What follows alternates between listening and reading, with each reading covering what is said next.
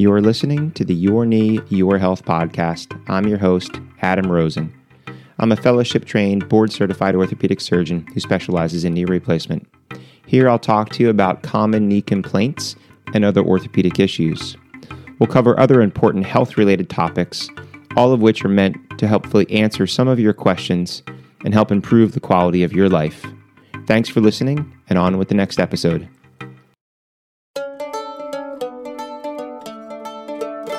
Hello and welcome back. This is Adam Rosen, and you're listening to the Your Knee, Your Health podcast.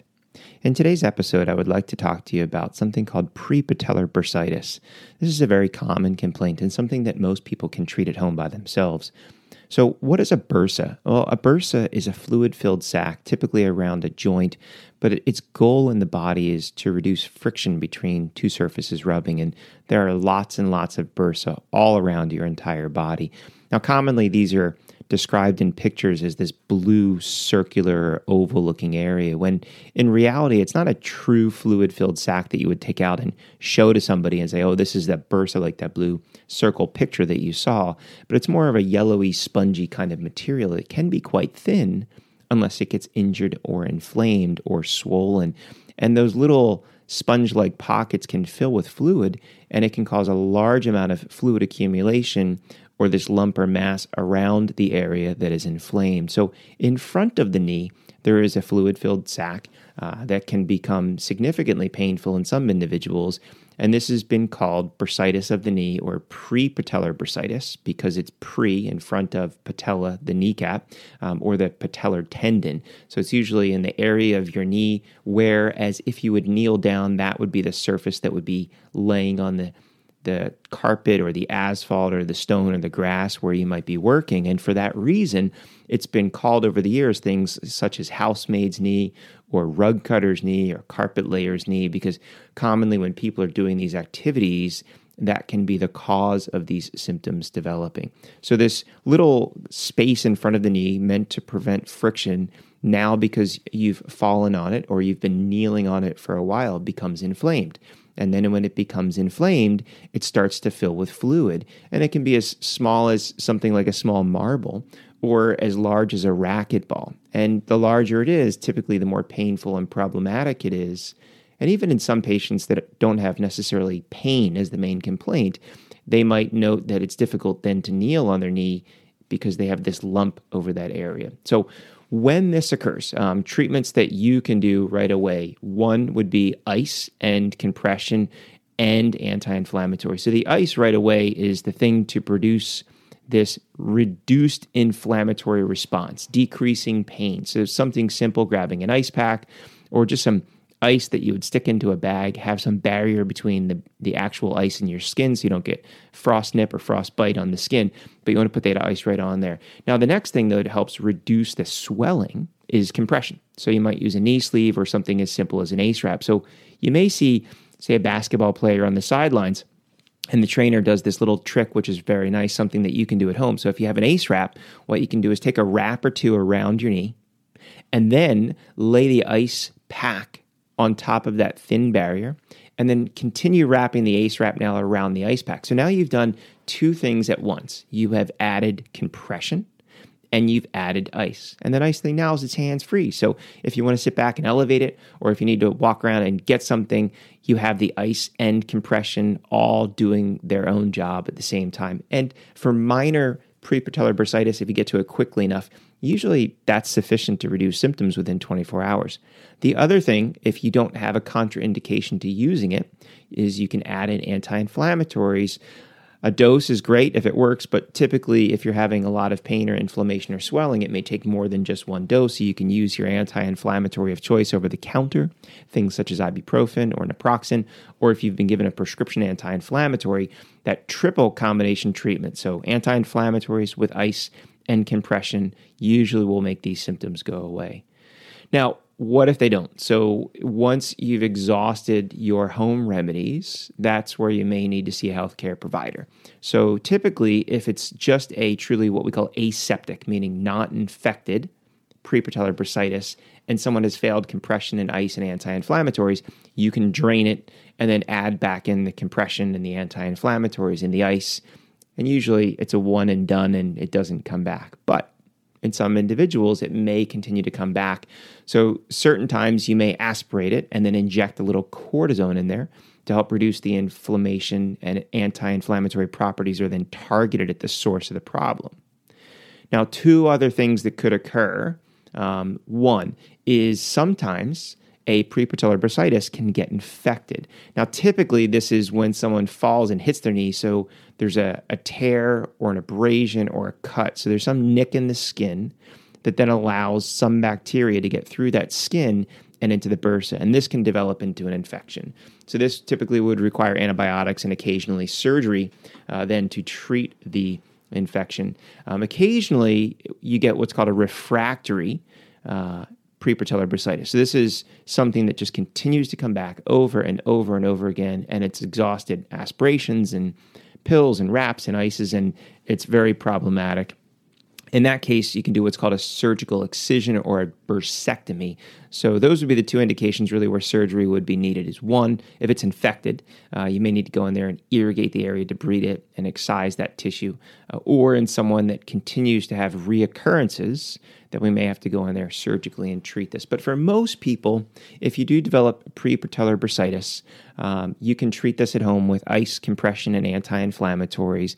Now, if you've had these issues in the past and you haven't had them for a while, just be cognizant uh, of when you do things that may re aggravate it. So, if you're going to be doing something where you're kneeling, you want to make sure that you have some way of either padding your knee or padding the surface that you're going to kneel on.